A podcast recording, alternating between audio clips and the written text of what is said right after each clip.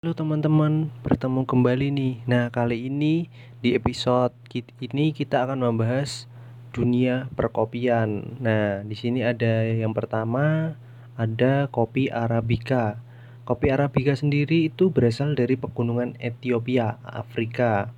Itulah habitat asal kopi arabica. Nah, kopi ini sendiri rasanya manis, asam dan e, kalau yang pahit itu biasanya kopi robusta. Dan kopi arabica ini biasanya tumbuh di ketinggian di atas 500 mdpl. Nah, kopi ini akan tumbuh maksimal jika ditanam di ketinggian 1000 sampai 200 mdpl dengan curah hujan yang berkisar antara 1200 sampai 2000 mm per tahun.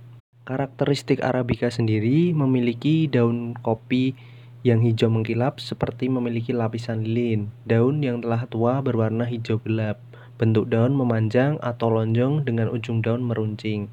Nah, sekian dulu nih episode kali ini tentang kopi arabica. Sampai bertemu di episode selanjutnya dan jangan lupa dengarkan episode yang lainnya. Terima kasih.